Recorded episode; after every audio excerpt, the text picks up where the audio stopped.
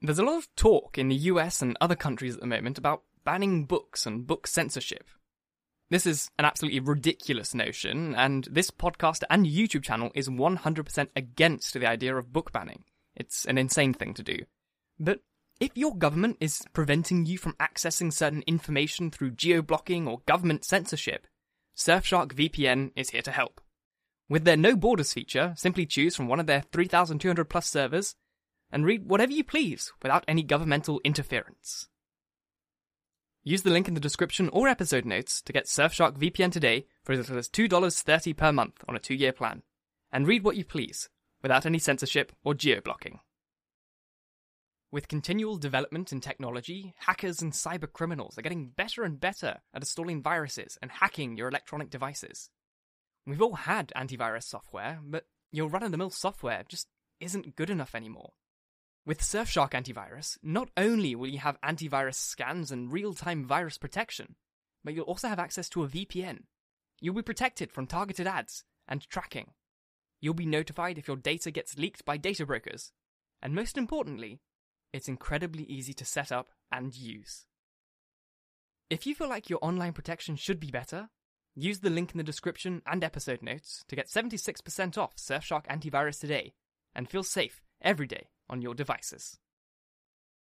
Hello, and welcome to The Essential Reads. My name is Isaac, and my goal is to bring you a bunch of classic audiobooks in an easy and accessible way. Uh, apologies if there's anything strange going on in the background, uh, sound wise. My sound deepening, uh, my sound dampening more so, is quite good for where I am. Uh, but I also live in France, and there's quite a lot of explosions going on outside due to the protests against the Macron's uh, um, retirement reform. So, um, yeah, explosions are loud, and um, sometimes I can't quite get rid of all of them. So, apologies if you do hear any of those. Um, I try my best, but you know, uh, their cause is more important than than whatever this is. uh, let's get started. The Scarlet Letter by Nathaniel Hawthorne. Chapter 12 The Minister's Vigil. Walking in the shadow of a dream, as it were, and perhaps actually under the influence of a species of somnambulism, Mr. Dimmesdale reached the spot where, now long since, Hester Prynne had lived through her first hours of public ignominy. The same platform, or scaffold, black and weather stained, with the storm or sunshine of seven long years, and footworn, too, with the tread of many culprits who had since ascended it, remained standing beneath the balcony of the meeting house. The minister went up the steps. It was an obscure night of early May. An unwearied pall of cloud muffled the whole expanse of sky from the zenith to horizon. If the same multitude which had stood as eyewitnesses while Hester Prynne sustained her punishment could have now been summoned forth, they would have discerned no face above the platform, nor hardly the outline of human shape in the dark grey of the midnight. But the town was all asleep. There was no peril of discovery. The minister might stand there, if it so pleased him, until morning should redden in the east, without other risk than the dank, chill night air would creep into his frame and stiffen his joints with rheumatism and clog his throat with catarrh and cough, thereby defrauding the expectant audience of tomorrow's prayer and sermon. No one could see him, save that ever wakeful one which had seen him in his closet, wielding the bloody scourge. Why then had he come hither? A mockery, indeed, but in which angels blushed and wept, while fiends rejoiced with jeering laughter. Had he been driven hither by the impulse of that remorse which dogged him everywhere, and his own sister and closely linked companion was that cowardice which invariably drew him back, with their tremulous grip just when the other impulses had hurried him back to the verge of a disclosure? Poor, miserable man. What right had infirmity like his to burden itself with crime? Crime is for the iron nerved, who have their choice either to endure it, or, if it press too hard, to exert their fierce and savage strength for a good purpose, and fling it off at once. This feeble and most sensitive spirits could do neither, yet continually did one thing or another, which intertwined in the same inextricable knot the agony of heaven defying guilt and vain repentance. And thus, while standing on the scaffold, in this vain show of expiation, Mr. Dimmesdale was overcome with a great horror of mind, as if the universe were gazing at a scarlet token on his naked breast, right over his heart. On that spot, in very truth, there was, and there had long been the gnawing and poisonous tooth of bodily pain. Without any effort of his will, or power to restrain himself, he shrieked aloud. An outcry that went pealing through the night, and was beaten back from one house to another, and reverberated in the hills in the background. As if a company of devils, detecting so much misery and terror in it, had made a plaything of the sound, and were bandying it to and fro. It is done, muttered the minister, covering his face with his hands. This whole town will awake, and hurry forth and find me here. But it was not so. The shriek had perhaps sounded with far greater power to his own startled ears than it actually possessed.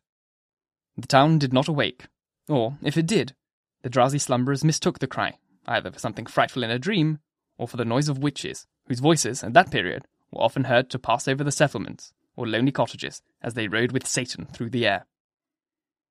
The clergyman, therefore, hearing no symptoms of a disturbance, uncovered his eyes and looked about him.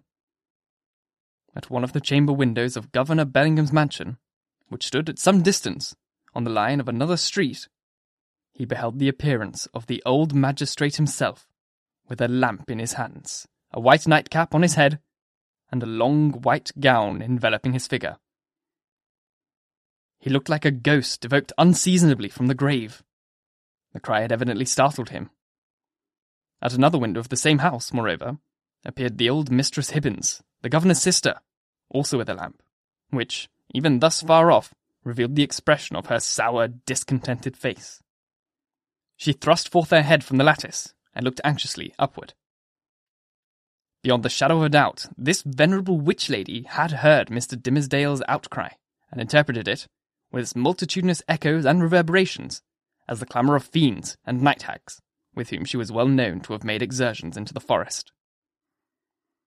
Detecting the gleam of Governor Bellingham's lamp, the old lady quickly extinguished her own and vanished.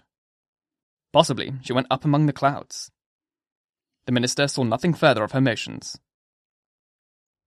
The magistrate, after a wary observation of the darkness, into which, nevertheless, he could see but a little further than he might into a millstone, retired from the window. The minister grew comparatively calm. His eyes, however, were soon greeted by a little glimmering lamp, which, at first a long way off, was approaching up the street. It threw a gleam of recognition on here a post, and there a garden fence, and here a latticed window pane, and there a pump, with its full trough of water, and here again an arched door of oak, with an iron knocker, and a rough log for the doorstep. The Reverend Mr. Dimmesdale noted all of these minute particulars, even when firmly convinced that the doom of his existence was stealing onward in the footsteps which he now heard, and that the gleam of the lantern would fall upon his face in a few moments more and reveal his long hidden secret. As the light drew nearer, he beheld, within its illuminated circle, his brother clergyman, or, to speak more accurately, his professional father, as well as highly valued friend, the Reverend Mr. Wilson, who, as Mr. Dimmesdale now conjectured, had been praying at the bedsides of some dying man. And so he had. The good old minister came freshly from the death chamber of Governor Winthrop, who had passed from the earth to heaven within that very hour. And now, surrounded like the saint like personages of olden times, with a radiant halo that glorified him amid this gloomy night of sin, as if the departed governor had left him with an inheritance of his glory, or as if he had caught upon himself the distant shine of the celestial city, while looking thitherward to see the triumphant pilgrim pass within its gates. Now, in short, good Father Wilson was moving homeward, aiding his footsteps with a lighted lantern. The glimmer of this luminary suggested the above conceits to Mr. Dimmesdale, who smiled, nay, almost laughed at them, and then wondered if he were going mad. As the Reverend Mr. Wilson passed beside the scaffold, closely muffling his Geneva coat about him with one arm, and holding the lantern before his breast with the other, the minister could hardly restrain himself from speaking. Good evening to you, venerable Father Wilson. Come hither, I pray you, and pass a pleasant hour with me. Good heavens! Had Mr. Dimmesdale actually spoken? For one instant he believed these words had passed his lips, but they were uttered only within his imagination. the venerable Father Wilson continued to step slowly onward, looking carefully at the muddy pathway before his feet, and never once turning his head towards the guilty platform. When the light of the glimmering lantern had faded quite away, the minister discovered, by the faintness which came over him, that the last few moments had been a crisis of terrible anxiety, although his mind had made an involuntary effort to relieve itself by a kind of lurid playfulness. Shortly afterwards, the grisly sense of the humorous again stole in among the solemn phantoms of his thought. He felt his limbs growing stiff with the unaccustomed chilliness of the night, and doubted whether he should be able to descend the steps of the scaffold. Morning would break and find him there. The earliest riser, coming forth in the dim twilight, would perceive a vaguely defined figure aloft on the place of shame, and half crazed betwixt alarm and curiosity, would go knocking from door to door, summoning all the people to behold the ghost, as he needs must think it, some defunct transgressor. A dusky tumult would flap its wings from one house to the other. Then, the morning light still waxing stronger, old patriarchs would rise up in great haste, each in his flannel gown, and matronly dames, without pausing to put off their night gear. The whole tribe of decorous personages, who had never heretofore been seen with a single hair on their heads awry, would start into public view with the disorder of a nightmare in their aspects. Old Governor Bellingham would come grimly forth with his King James ruff fastened askew, and Mistress Hibbins, with some twigs of the forest clinging to her skirt and looking sourer than ever, as having hardly got a wink of sleep after her night ride. Father Wilson, too, after spending half the night at a deathbed, and liking ill to be disturbed thus early out of his dreams about the glorified saints. Hither, likewise, would come the elders and deacons of Mr. Dimmesdale Church, and the young virgins who so idolized their minister, and had made a shrine for him in their white bosoms, which now, by the by, in their hurry and confusion, they would have scantily given themselves time to cover up with their kerchiefs. All people, in a word, would come stumbling over their thresholds, and turning up their amazed and horror stricken visages about the scaffold, whom would they discern there, with red eastern light upon his brow? Whom but the Reverend Arthur Dimmesdale, half frozen to death, overwhelmed with shame, and standing where Hester Prynne had stood. Carried away by the grotesque horror of this picture, the minister, unawares, and, to his own infinite alarm, burst into a great peal of laughter. It was immediately responded to by light, airy, childish laugh, in which, with a thrill of the heart, but he knew not whether of exquisite pain nor pleasure as acute, he recognized the tones of little Pearl. Pearl? Little Pearl! cried he after a moment's pause. Then, suppressing his voice, Hester? Hester Prynne! Are you there? Yes, it is Hester Prynne, she replied in a tone of surprise, and the minister heard her footsteps approaching from the sidewalk along which she had been passing. It is I and my little Pearl. Whence come you, Hester? asked the minister. What sent you hither? I have been watching at a deathbed, answered Hester Prynne. At Governor Winthrop's deathbed, and have been taking measure for a robe, and now am going homeward to my dwelling. Come hither, Hester, thou and little Pearl, said Reverend Mr. Dimmesdale. Ye have both been here before, but I was not with you. Come up hither once again, and we will stand all three together. She silently ascended the steps and stood on the platform, holding little Pearl by the hand. The minister felt for the child's other hand and took it.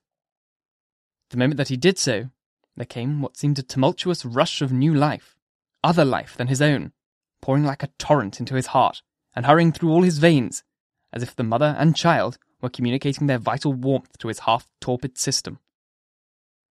The three formed an electric chain. Minister, whispered little Pearl.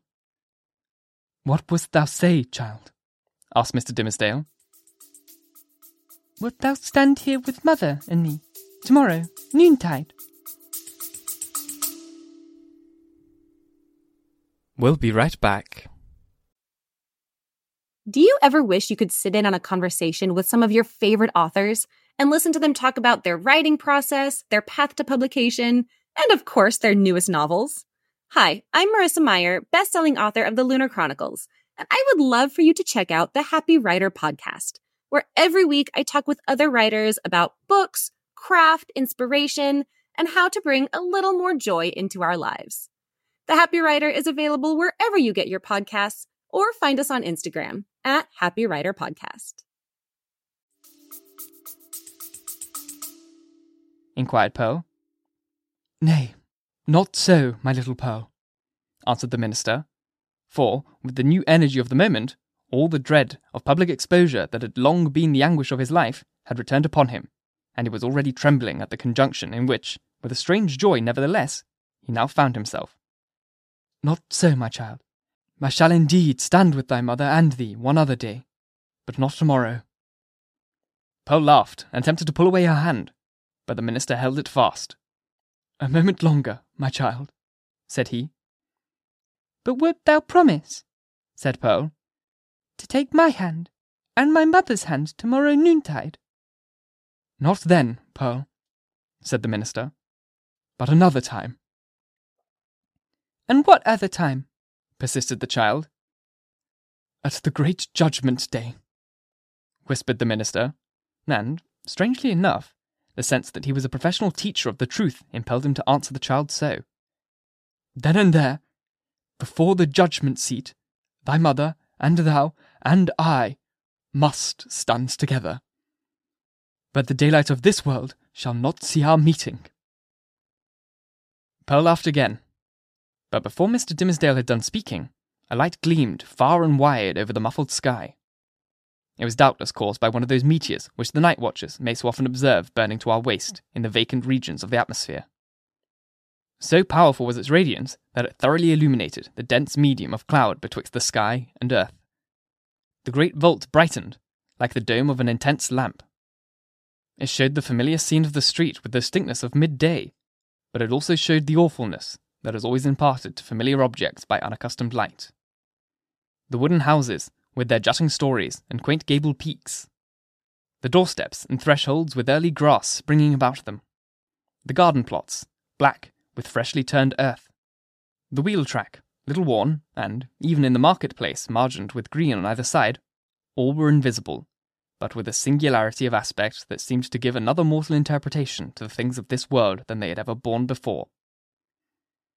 And there stood the minister, with his hand over his heart, and Hester Prynne, with the embroidered letter glimmering on her bosom, and little Pearl herself, a symbol of the connecting link between those two. They stood in the noon of that strange and solemn splendour, as if it were the light that is to reveal all secrets, and the daybreak that shall unite all who belong to one another. There was witchcraft in little Pearl's eyes, and her face, as it glanced upward toward the minister, wore that naughty smile which made its expression frequently so elfish. She withdrew her hand from Mr. Dimmesdale and pointed across the street, but he clasped both his hands over his breast and cast his eyes towards the zenith.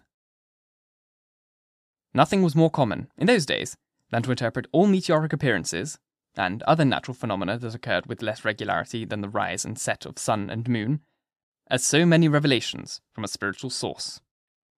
Thus, a blazing spear, a sort of name, a bow, or a sheer of arrows seen in the midnight sky, prefigured Indian warfare. Pestilence was known to have been forebodied by a shower of crimson light. We doubt whether any marked event, for good or evil, ever befell New England from its settlement down to revolutionary times, on which the inhabitants had not been previously warned by some spectacle of this nature. Not seldom, it had been seen by multitudes, Oftener, however, its credibility rested on the faith of some lonely eyewitness who beheld the wonder through the coloured, magnifying, and distorted medium of his imagination, and shaped it more distinctly in his afterthought. It was, indeed, a majestic idea that the destiny of nations should be revealed in these awful hieroglyphics on the cope of heaven. A scroll so wide might not be deemed too expansive for Providence to write people's doom upon. But what shall we say when an individual discovers a revelation, addressed to himself alone, on the same vast sheet of a record. In such a case, it could only be the symptom of a highly disordered mental state, when a man, rendered morbidly self complative by long, intense, and secret pain, had extended his egoism over the whole expanse of nature, until ferment itself should appear no more than a fitting page for his soul's history and fate. We impute it, therefore, solely to the disease of his own eye and heart that the minister, looking upward toward the zenith, beheld there the appearance of an immense letter. The letter A, marked out in lines of dull, red light. Not but the meteor may have shown itself at that point, burning duskly through a veil of cloud, but with no such shape as his guilty imagination gave it, or, at least, with so little definiteness that another's guilt might have seen another symbol in it. There was a singular circumstance that characterized Mr. Dimmesdale's psychological state at this moment. All the time that he gazed upward to the zenith, he was, nevertheless, perfectly aware that little Pearl was pointing her finger up towards old Roger Chillingworth, who stood at no great distance from the scaffold. The minister appeared to see him with the same glance that discerned the miraculous letter. To his features, as to all other objects, the meteoric light imparted a new expression. Or it might well be that the physician was not careful then, as at all other times, to hide the malevolence with which he looked upon his victim. Certainly, if the meteor kindled up the sky and disclosed the earth with an awfulness that admonished Hester Prynne and the clergyman of the day of judgment, then might Roger Chillingworth have passed with them for the arch fiend standing there, with the smile and scowl to claim his own.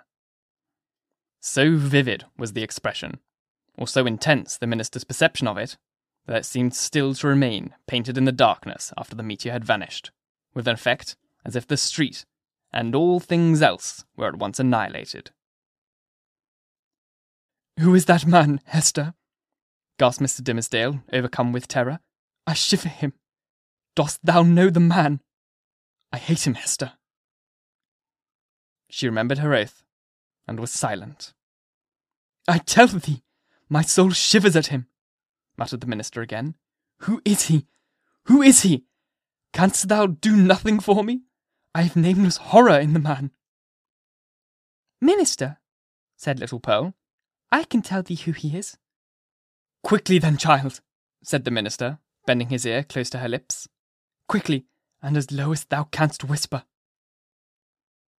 Pearl mumbled something into his ear that sounded, indeed, like human language, but was only such gibberish as children may be heard amusing themselves with by the hour together. At all events, if it involved any secret information regarding to old Roger Chillingworth, it was in a tongue unknown to the erudite clergyman, and did but increase the bewilderment of his mind.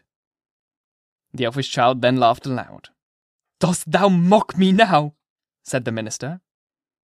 Thou wast not bold, thou wast not true, answered the child. Thou wast not promised to take my hand, and mother's hand tomorrow noontide.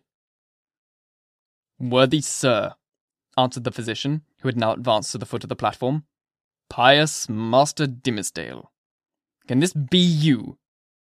Well, well indeed. We men of study, whose heads are in our books, have need to be straightly looked after. We dream in our waking moments, and walk in our sleep. Come, good sir, and my dear friend, I pray you, let me lead you home. How knowest thou that I was here? Asked the minister fearfully. Verily, and in good faith, answered Roger Chillingworth. I knew nothing of the matter. I had spent the better part of the night at the bedside of the worshipful Governor Winthrop, doing what my poor skill might to give him ease. He, going home to a better world, I likewise was on my way homeward, when this light shone out. Come with me, I beseech you, reverend sir, else you will be poorly able to do Sabbath duty tomorrow. Ah, see now how they trouble the brain, these books. These books. You should study less, good sir, and take a little pastime, or these night whimsies will grow upon you. I will go home with you, said Mr. Dimmesdale. With a chill despondency, like one awakening, all nerveless, from an ugly dream, he yielded himself to the physician, and was led away. The next day, however, being the Sabbath, he preached a discourse which was held to be the richest and most powerful, and the most replete with heavenly influences that had ever proceeded from his lips. Souls, it is said, more souls than one, were brought to the truth by the efficacy of that sermon, and vowed within themselves to cherish a holy gratitude toward Mr. Dimmesdale throughout the long hereafter. But as he came down the pulpit steps, the grey bearded sexton met him, holding up a black glove, which the minister recognized as his own. That was found, said the sexton, this morning on the scaffold where evildoers are set up to public shame. Satan dropped it there, I take it, intending a scurrilous jest against your reverence. But indeed, he was blind and foolish, as ever and always is. A pure hand needs no glove to cover it. Thank you, my good friend, said the minister, gravely, but startled at heart, for so confused was his remembrance that he had almost brought himself to look at events of the past night as visionary. Yes, it seems to be my glove indeed. And since Satan saw fit to steal it, your reverence must needs handle him without gloves henceforward, remarked the old sexton, grimly smiling. But did your reverence hear of the portent that was seen last night? A great red letter in the sky. The letter A, which we interpret to stand for angel. For, as our good Governor Winthrop was made an angel this past night, it was doubtless held fit that there should be some notice thereof. No, answered the minister. I had not heard of it. Thank you so very much for listening. If you enjoyed, please like, comment, share, all that jazz, and if you really enjoyed, do subscribe because there's more to come. And if you're listening on podcast, please leave a review. It is the easiest way to help get this in front of as many people as possible, and reading them really, really makes my day. Once again, thank you for watching, and until next time, bye bye.